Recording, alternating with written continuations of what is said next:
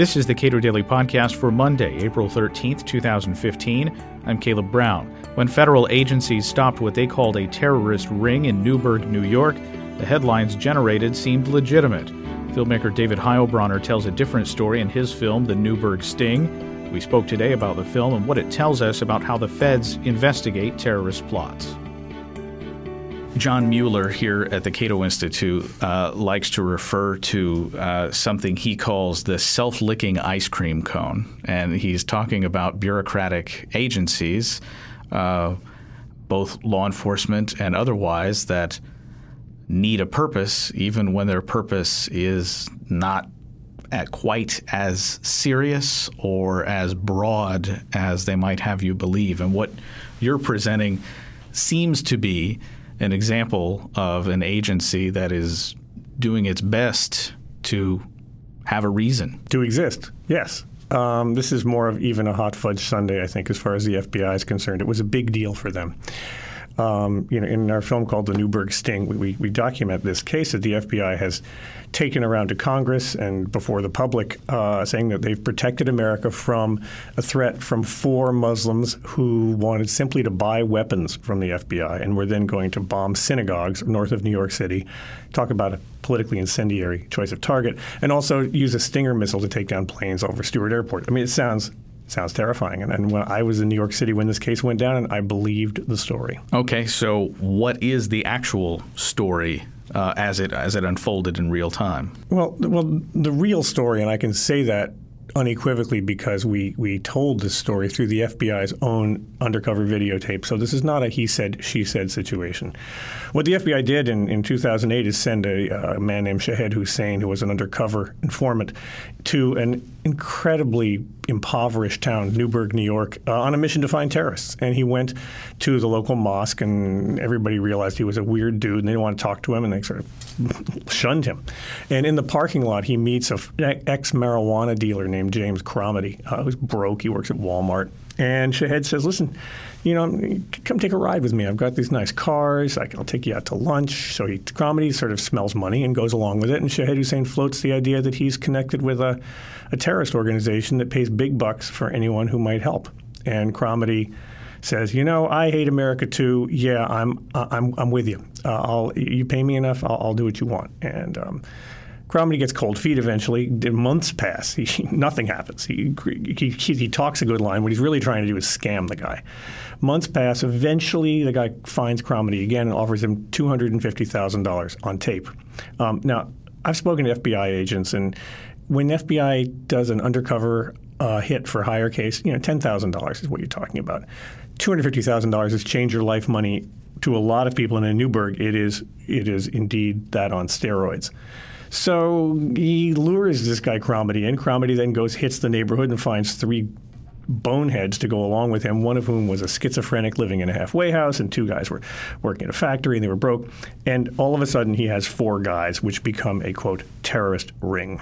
All right. So, how this was presented in your film goes into some level of detail using the FBI's own footage and media footage after uh, this plot, and it was a plot, uh, was foiled. Yeah, the FBI made the most of the bust. They, they set the four guys up and said, here's what you're going to do. They gave them two satchels full of fake uh, plastic explosive and told them where to go.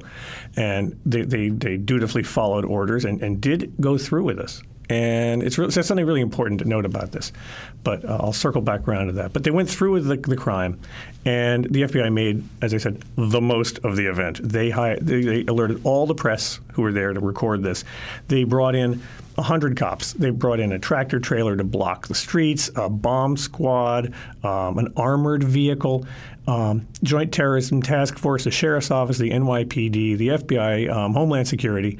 Now, you have to understand these are four guys who are unarmed and do not have active weapons because the weapons were provided by the FBI and they were inert. So, why the American public or the New York City police and the FBI are spending fortunes to get 100 cops on scene with a with a bomb squad when there's no bomb is is truly awful. And and what it's important to recognize in this film is not that this is an apology that that you know the FBI is luring people into committing crimes that they otherwise wouldn't have. I think it's terrible they did it. I don't approve of it. But what's worse is that when they when they do go out and perform this kind of entrapment, they don't admit it. They say, no, we've actually captured real terrorists. And what that does is it spreads a kind of fear. This is a self licking ice cream cone thing. It spreads the kind of fear that makes um, Congress pony up the big bucks and goes, you know, I want to fight terrorism. You caught four terrorists, you know, you must really be doing a good job. And so it's it's the best PR. Two hundred and fifty thousand dollars to someone who is is witnessing the person he's dealing with is very wealthy. Um, you know, there are a lot of things people would be willing to do for that kind of money, but this was turned into this is uh, very particularly a Muslim plot executed against Jews. Yeah. And watching the the uh, the FBI footage that you detail, it seems to be the uh, FBI's man is really steering the entire project. Sure. You know, if the FBI went to Newburgh, New York, and found four guys who they wanted to get off the streets because maybe they were potentially manipulable into doing something bad, get them for what they usually do. Get Cromitie on dealing pot. You know, get him to sell a pound of pot and put him away for a few years. Get him on a gun charge. Something really the, the, the typical low life stuff that these guys have done before, and it's who they are. They're not terrorists. Um, by by creating this illusion that there's this pr- profound link between Islam and terrorism, you know, it's they are doing ISIS an enormous service.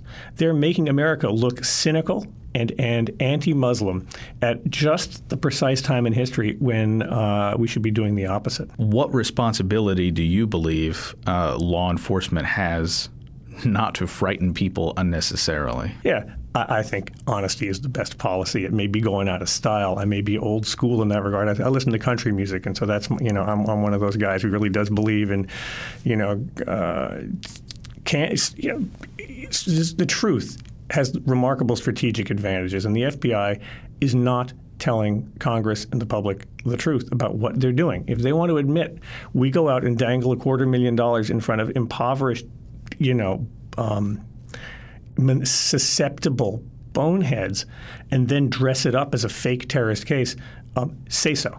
Because that it's it's un, you know we when I released this film I really expected more blowback from the press and what was nice is you know the, the Wall Street Journal, the New York Times, the Hollywood media, um, bloggers, nobody questioned the the accuracy of the story.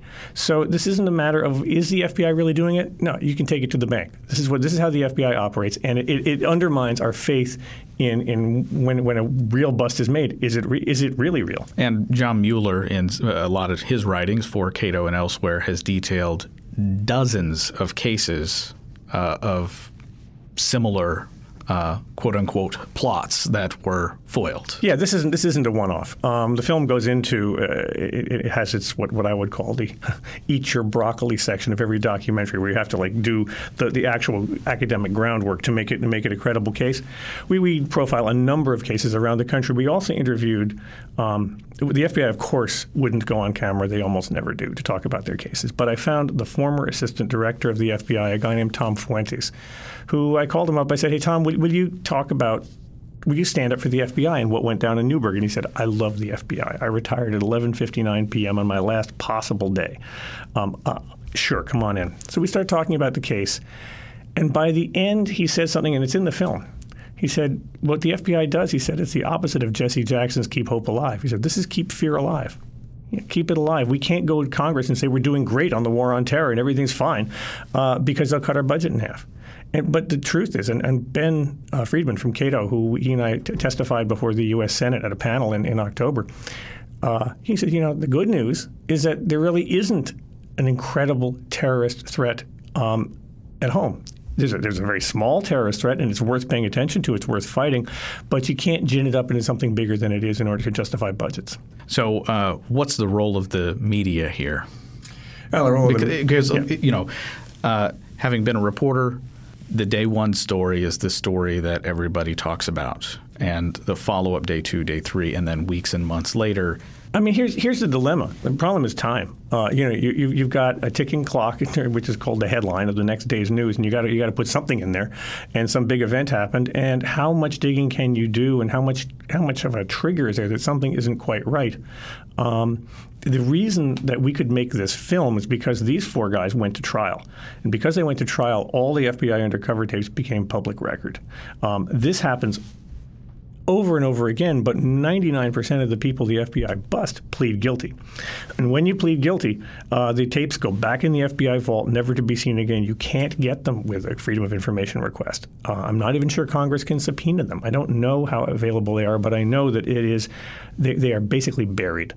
Um, and and so the role of the media is to, to try to, you know, dig as hard as you can. It's like it's like WMD back, you know, with Colin Powell. Um, it, was it, it was a believable story. This was a believable story. And had these guys not gone to trial, it might have remained that. David Heilbroner is a documentary filmmaker. You can watch an event for the Newburgh Sting at our website, cato.org.